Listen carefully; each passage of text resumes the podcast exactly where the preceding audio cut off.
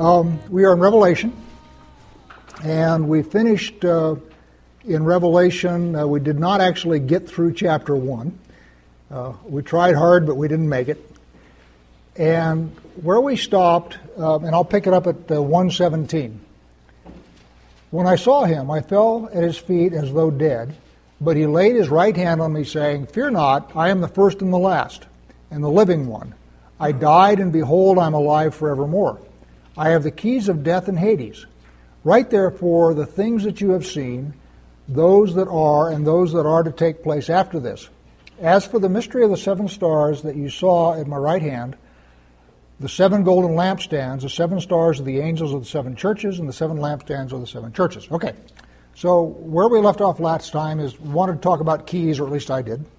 Um, and there wasn't enough time to do that, and there may not be enough time tonight to do that, uh, but we'll take a run at it. All right, keys are not actually mentioned very often in Scripture. Uh, if you do a, a word search, you come up with eight verses that mention keys. Okay? And the first one, which is in Judges, doesn't really pertain to what we're doing. Okay? So I mean, if you want to look it up, it's in Judge, Judges 3:25, and it's basically just a narrative of something that's going on, and you know they're going up the stairs to the roof chamber, and somebody takes out a key and opens the door. So I mean, it isn't symbolic at all. The next one is the key to the house of David. And that's mentioned twice. Okay? It's mentioned in Isaiah 2, 22 22, and it's mentioned again in Revelation 3 7. One of the things I want to suggest to you is that there are three keys in Scripture, three distinct keys. Okay? So the first one is the key to the house of David. Then the next one is the key to the kingdom of heaven, and that's in Matthew 16, 19. Okay? And then the final one, or the final two, depending on how you count it, is the one we read tonight, which is the keys to death and Hades. Um, and that one shows up, if it's the same key, um, again twice in Revelation, in Revelation 9 1 and in Revelation 20 1, where you have two different angelic beings coming down from heaven, having been given the key to the shaft of the bottomless pit. Okay? Now, whether or not the key to the shaft of the bottomless pit is the same as the key to death in Hades, you know, that would, that would certainly be up for grabs. Uh, I don't know for sure which way it is. So you've, you've either got three or four keys that are mentioned in Scripture keys to the house of David, keys to the kingdom of heaven, keys to death in Hades, and maybe the same key or maybe a diff- different key, the key to the bottomless pit. So, first off, just a general thing on keys. For those of you who have ever been in the corporate world, if you see somebody walking around with a big wad of keys, he's not very important. Exactly. Now, don't get me wrong, he is an important person, but in the corporate hierarchy, he is not the one that makes all the monies. The guy that is really important in the corporate hierarchy has one key, and that's the key to the executive washroom. Okay? No, I'm serious. He doesn't carry, I mean, he may carry car keys and all that kind of stuff, but as far as the organization is concerned, he ain't carrying any keys. So, first thing to understand is the possession of keys does not indicate necessarily importance. What they typically represent is a trusted servant. And that's certainly the, the case that I just described, you know, where you've got the maintenance guy. Uh, he is a trusted servant. He has access to virtually every nook and cranny in the organization, and he is trusted to do his job. So, when you look at tonight's passage, where you have Yeshua having the keys to death and Hades, I will suggest that that may not mean that he is the CEO, but that he's a servant. And, and we're going to talk about what that means and, and what that may mean in just a few minutes. So I'm going to s- skip the house of David for right now because we're going to come to the house of David later in Revelation 3. And that will be one of the titles that he uses for himself when he's writing to the church at Philadelphia. Okay? So in the seven letters to the seven churches, you've got the letter to Philadelphia, and, and, and in each one of those letters, there's a salutation. And, and we'll probably, we may get into that tonight. And the salutation, he describes himself as something.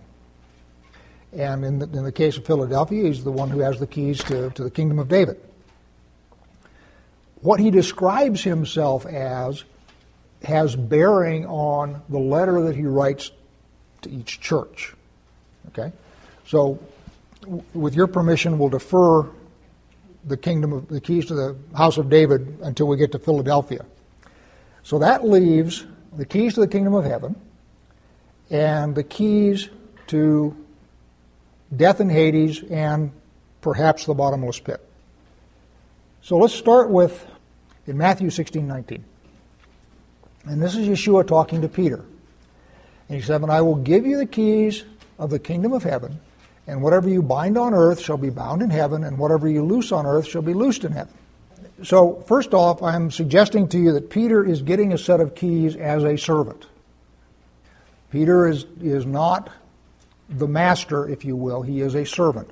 And so, again, he's getting a set of keys that lets him in someplace or lets him do something in his capacity as a servant. Binding and loosing is a rabbinic term, and what it has to do with is establishing halacha. Okay? And halacha, for those of you who are not been at this a long time, is a Hebrew word that means how do you walk it out. It comes from the word uh, to walk. And what the rabbis do, and what they say they are doing as an extension to what Moses did. Remember, um, Moses would sit all day, and people would come to him with questions, disputes, whatever, and he would basically consult God and answer them. Remember, his, his father in law Jethro says, You're going to burn yourself out there, bucko. You really need to delegate this. And so he sets up the 70 elders and, and delegates judgment down into the nation. And only the most important things then rise to the level of a, of a Moses level question. Pretty much everything else is handled locally. And the things that you might ask, in addition to simply settling a dispute between neighbors, I mean, that would certainly be one of the things that you would do. In other words, you know, he sold me this horse and it went lame, and, and you know, that kind of stuff. That would certainly be a function of the judges. But perhaps a more important function would be this happened. What does that mean in the light of the Word of God? And I'll give you an example, a rabbinic example. There was a, and this is used, by the way, to by the rabbis to establish rabbinic authority. I'll just tell you up front that that's how they use this particular story. There was a, a very famous rabbi in some Eastern European city, well known, you know, throughout the world, a very famous guy. And they also had a local rabbi that, you know, sort of took care of the flock there. And a woman was preparing a chicken.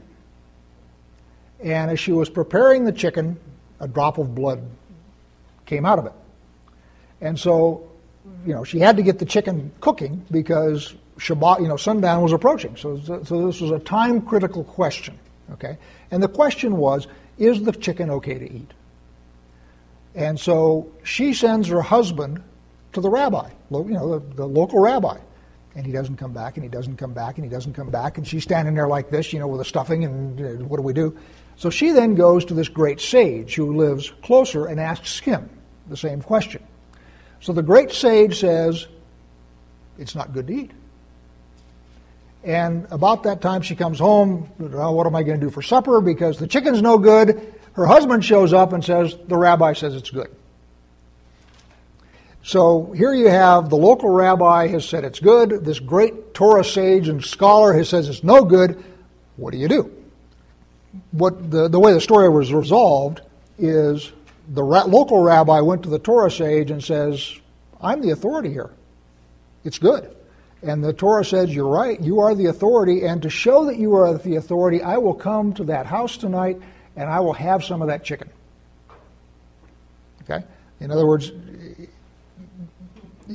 merely you saying it's true and sort of outranking me, not in Torah knowledge, but in local authority, isn't going to be good enough. So to make sure that everybody understands that I agree with you, I'm going to come to that supper tonight and I'm going to have some of that chicken so everybody will see that your ruling is good. And so, we, so they go there, and, and as they're, you know, they're serving, and, of course the, the, woman has got the great rabbi in her house for supper, and it's Shabbat, and she's all a Twitter, and, and you know, all, all that kind of stuff. So as she's bringing in some of the soup that's made with the chicken, a drop of tallow from a candle falls into the, his soup bowl.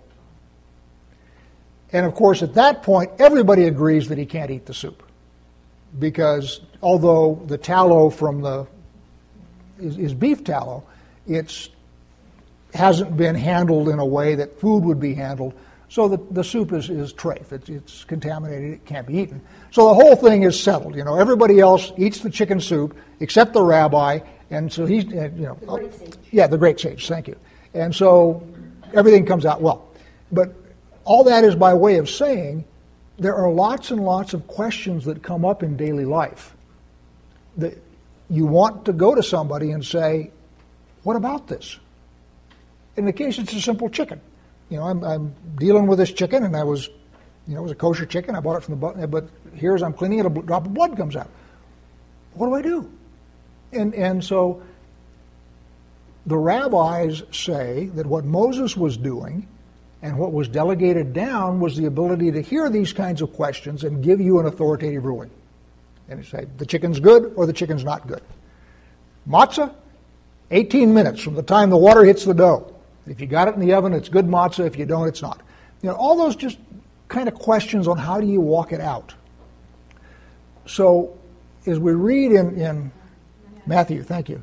As we read in Matthew, the Jewish understanding of getting the keys of the kingdom of heaven would be being given the authority to make those kinds of decisions. Binding and loosing. He is given the keys of the kingdom of heaven for purposes of binding and loosing, and the way the rabbis would understand that is as I just described it. When people come to Peter and ask him a question, you know, is the chicken okay or is not, he has the authority to answer that question. And that, by the way, is the basis of papal authority. Remember, in the Catholic Church, when the, when the Pope speaks uh, ex cathedra, which is from the chair, right, he is basically saying, I am speaking from the seat of Moses, and I am making a halakhic ruling that is binding on Catholics.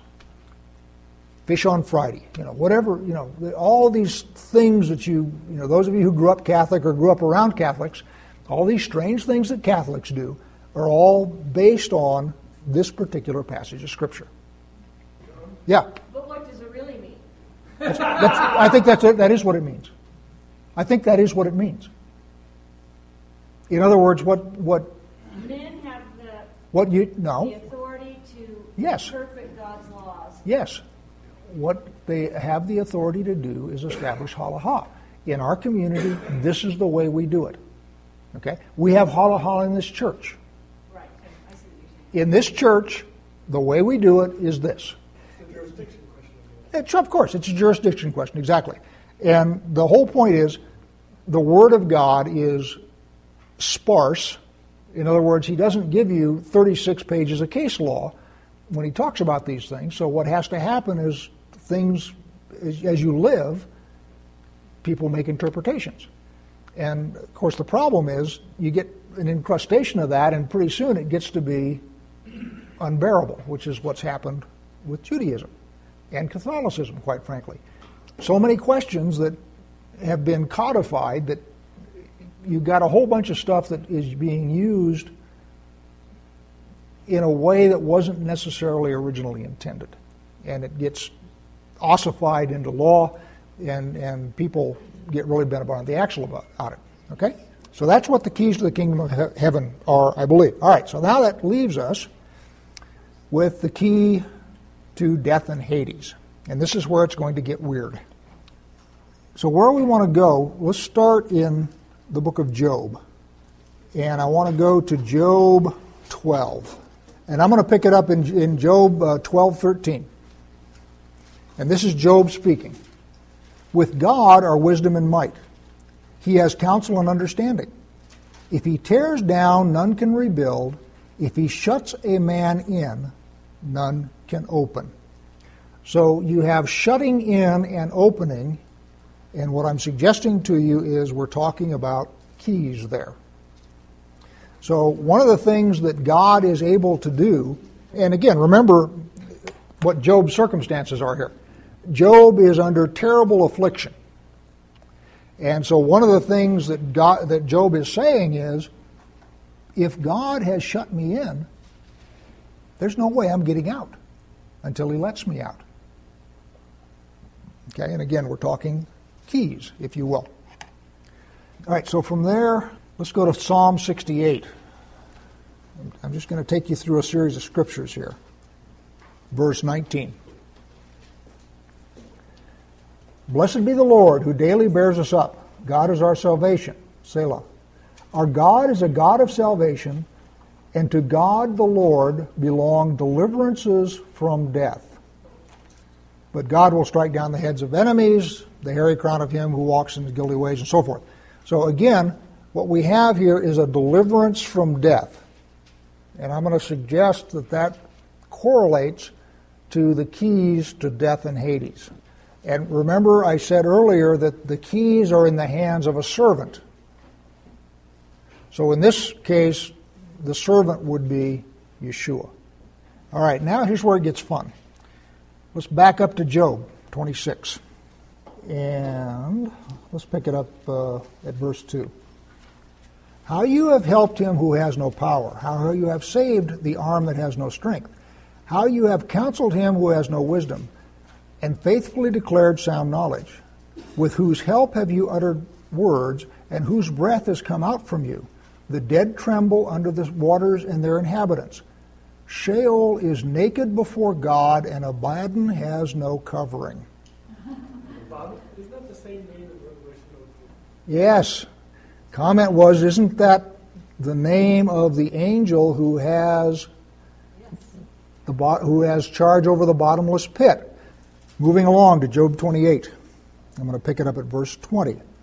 From where then does wisdom come? And where is the place of understanding? It is hidden from the eyes of all living and concealed from the birds of the air. Abaddon and death say, We have heard of rumor of it with our ears. We've got here death and Abaddon.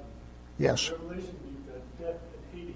Does that mean Abaddon and All Hades? right, we'll take a sidestep here. You want to be in uh, Revelation 9. And the fifth angel blew his trumpet, and I saw a star fall from heaven to earth, and he was given the key to the shaft of the bottomless pit. He opened the shaft of the bottomless pit, and from the shaft rose smoke like the smoke of a great furnace, and so on. All right, who has got the key to the bottomless pit here? The stars fell. The star that fell. Who has got the key here? Satan. Yes. The star that fell, yeah. Satan. Right?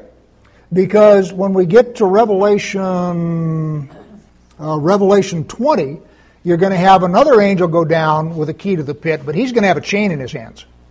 This, revel, this angel in 9 doesn't have a chain in his hands. What he's doing is unlocking the door and letting all this stuff out. So you have two different cases where you've got somebody with a key to the bottomless pit, and in the first case, he's letting out basically demons onto the earth. In the second place, he's going down there with a chain to bind things up. Two different situations. Anyway, back in chapter 9, and he's talking about the demon locusts in 7 through 10, and then verse 11. They have a king over them, the angel of the bottomless pit. His name in Hebrew is Abaddon, and in Greek he is called Apollyon. So if we go back to Job, which is where I was just a minute ago, 28, or 20, yeah, 28, 20, from where then does wisdom come? And where is the place of understanding? It is hidden from the eyes of all living and concealed from the birds of the air. Abaddon and death say, We have heard a rumor of it with our ears. Notice Abaddon and death. Abaddon is the angel that is, has the pit. Now, let's think about what's going on here. The question is, from where then does wisdom come? The, the question in this paragraph is, where do we get wisdom? Where does wisdom come from? And where is the place of understanding? That place is hidden from the eyes of all living and concealed from the birds of the air. The place where wisdom comes from, that is hidden. And Abaddon and Death say, we have heard a rumor of it with our ears. In other words, Abaddon and Death don't know where that place is or have not been in that place. We all together here? Let me know if I go too fast on this because this, this is weird. I'll be the first to admit it. All right, so now from there, let's go to Proverbs. And I'm going to go start with Proverbs 27. Yep, verse 20. Actually, I'm going to pick it up at verse 19. As in water, face reflects face, so the heart of man reflects the man. Sheol and Abaddon are never satisfied, and never satisfied are the eyes of man. So, what it's saying here is as in water, you're looking into water, a face reflects a face, right? And in the same way, the heart of a man reflects the man. In other words, the stuff that comes out of your mouth and out of your actions reflect what is in your heart. Right?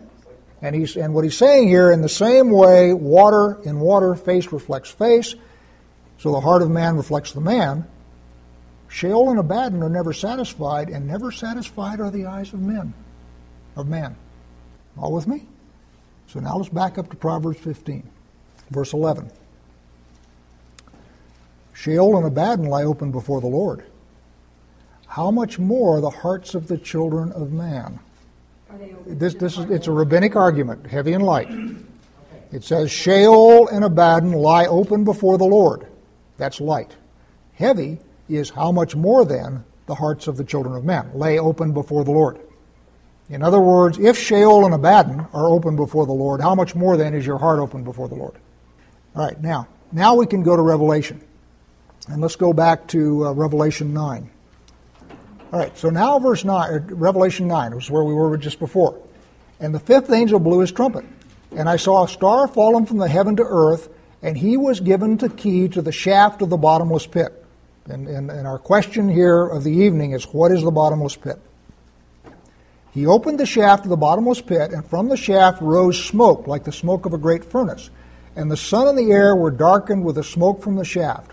Then from the smoke came locusts on the earth, and they were given power like the power of scorpions of the earth. They were told not to harm the grass of the earth or any green plant or any tree, but only those people who do not have the seal of God on their foreheads. They were allowed to torment them for five months, but not to kill them. And their torment was like the torment of a scorpion when it stings someone. And in those days, people will seek death and will not find it. They will long to die, but death will flee from them. In appearance, like locusts, or in appearance, the locusts were like horses prepared for battle. On their head were what looked like crowns of gold. Their faces were like human faces, their hair like women's hair, teeth like lions' teeth, and their breastplates like breastplates of iron. And the noise of their wings was like the noise of many chariots, with horses rushing into battle. They have tails and stings like scorpions their power to hurt people for five months is in their tails. They have, they have as king over them the angel of the bottomless pit. His name in Hebrew is Abaddon, and in Greek his name is Apollyon. Okay, so the question of the day is what is the bottomless pit, and where is the bottomless pit? I think that the bottomless pit is the human heart. The human heart. Oh, I, th- I think what we're talking about here is the human heart. And the one who has the key to the bottomless pit is the angel who was cast out of heaven, doesn't he? And what do we have in the human heart? Isn't, isn't that where all of the woes on the earth come from? Absolutely. Don't they come from the human heart? And, and, and again, don't get me wrong. I am not saying that this isn't also literally going to happen. Okay? I, I'm not trying to allegorize, if you will, the book of Revelation. That's not what I'm trying to do. But one of the things I see as I went through that series of scriptures is he was talking about the human heart in every case. In every case. As I went through that chain of scriptures, it was just becoming more and more obvious to me that this is talking about the human heart. Where does death and Hades reside? In the human heart. In the human heart. If you do a word study on the heart, which we did, what, four or five years ago? And you start, the very first mention of the heart is in back in Genesis, okay, before the flood. And God saw the heart of man, and it was wicked. Remember? Let's go back and look at it. Yeah, here it is, 665 or 65. Verse 5. The Lord saw the wickedness of man was great on the earth, and that every intention of the thoughts of his heart was only evil continually. I mean, I don't believe you can get more thorough than that. Right? Every intention of the thoughts of his heart was only evil continually. Sure. The question was the Torah was given at Sinai, but we know reading Scripture that Torah is far older than Sinai, and, and of course it is. Torah is God's blueprint for how He made the universe, so it, it pre-existed Sinai, and we see in the in the stories before Sinai, we see Torah behavior that is later codified. Okay, and we see things. For example, how do you have evil if you don't have Torah? In other words, you have to have a standard against which you can measure evil. So, what you have here is God is saying that the human heart is only evil continuously. Okay? Now, let's come back to Revelation. What key has Yeshua been given? What key does he have? In the, in the, the key to death in Hades. Where is death in Hades? If, if I'm anywhere near correct. In our hearts. So, what key does he have? Yes. And he is then the only one who can unlock you. Remember back in Job, it says, if God shuts you up, no one can unshut you. Right? Remember back in Job, one of the places I went? And this idea of being shut away, the only one who can release you from being shut away then is the one who has that key. Yes. Yeah, and that's what the key's for. Remember, he says he came to set the captives free in Isaiah? That's one of his jobs. Where are we chained? But here, here come back to Job 28:20. From where then does wisdom come? And where is the place of understanding? It is hidden from the eyes of all living and, concealed, and concealed from the birds of the air. Abaddon and death say we have heard a rumor of it with our ears. Yes. And God understands the way to it and He knows its place. And what I'm going to suggest to you is that is what Yeshua is talking about when He says, I've got the keys to death and Hades. I got the keys to let you out. I've got the keys to unlock your heart. I've got the keys to set you free. I think that's what that means. And again, I'm, having said that, I am not denying that at some point the earth is, may open up and we got demon locusts up to our hips. You know, I mean that that could be the case, but I'm saying that there's a second meaning to it. Yeah. All right. What I want to do is take a minute. Let, us let, take a minute and lay the groundwork for the seven churches. Uh, we got about ten or about seven or eight minutes, so we can do that. Um, I am using a reference. Um, Chuck Missler had, has a uh, series on Revelation, and it's like 24 tapes or something like that. And this is the, the notes that go with it. And I've listened to his series on Revelations a number of years ago. things I don't agree with, lots that I do, but one of the strengths of his notes is he has done all the historical research. And he has written down, you know, what city is what and what its history is and what happened there and, you know, what the characteristics were of the place and what the name means and, you know, on and on and on. So he's done all that research, if you will. So I'm just going to use that. You know, he's a pre-tribulation rapture guy, so I don't agree with that. And you know, so there'd be lots of stuff in his teachings now that I wouldn't agree with, but his his research is perfectly good, so I will use that. All right, so you've got the seven churches, and there are several interpretations of what those churches, why those churches, what that means, who they were, and what the letters mean. Uh, as we get into the letters, you'll see that each letter four is in the same format. In other words, it's like a form letter. And so you have a greeting at the beginning, and in that greeting, Yeshua uses a different title for himself to each church. And as I said at the beginning of the hour, the title that he uses for each church has to do with the character and the condition of the church itself.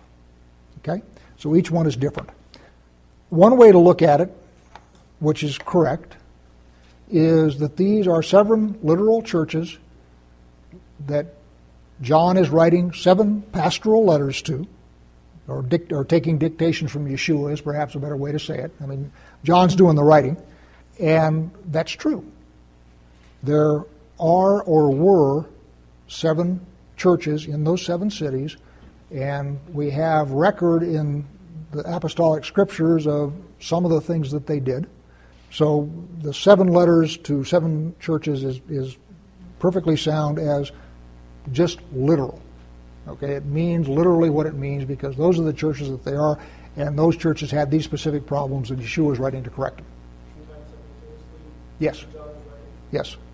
Question was all seven existed simultaneously at this time, and the answer to that's yes. Two of them still exist. Five of them are gone. No, the the the, the churches, uh, as I understand it, and I'm again relying on Missler's scholarship, the Church of Philadelphia and the Church of uh, Smyrna still exist. The rest of them are gone. The next reading of this is that these represent seven types of churches at any time. So you have a church out there that looks like Ephesus. You have a church out there that looks like Laodicea. Lots of you may have come out of one of those, and, and so forth. Okay, so it, it represents, if you will, seven typical conditions of local churches at any time and any place. That, that also works, and I believe that's correct.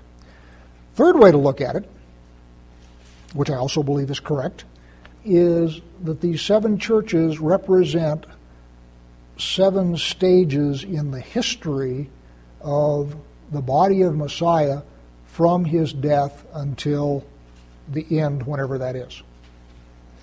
So, uh, and, and, I'll go through those quickly, at, least as Missler gives them, and I listened to Missler and I agreed with him, so I agree with this. There may be another list.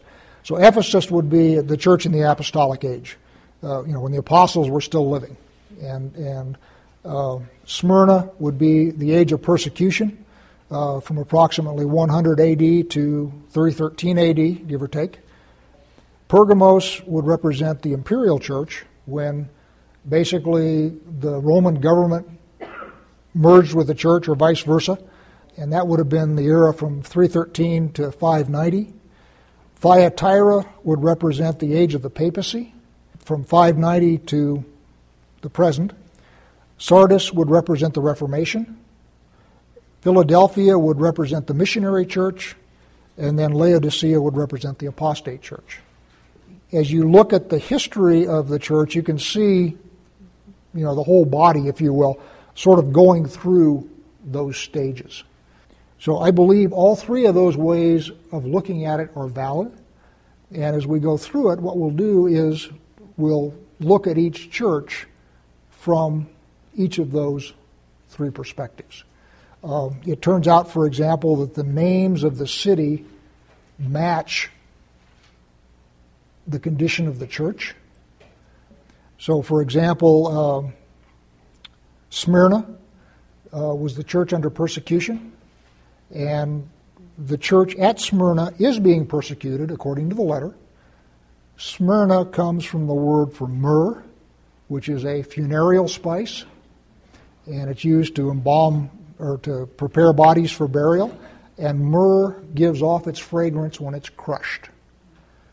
So, with each of the each of the city names, if you will, matches the spiritual condition of the church, eh, of, the, of that local church, matches the subject of the letter, and matches if you will, a historical era. It's all coincidence, of course. yeah.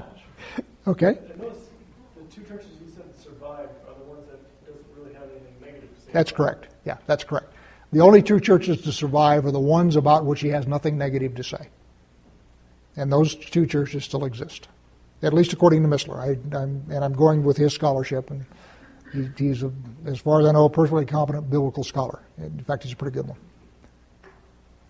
All right. So, with that, next time we will dive into the church at Ephesus. And God willing, we'll move faster than we did tonight.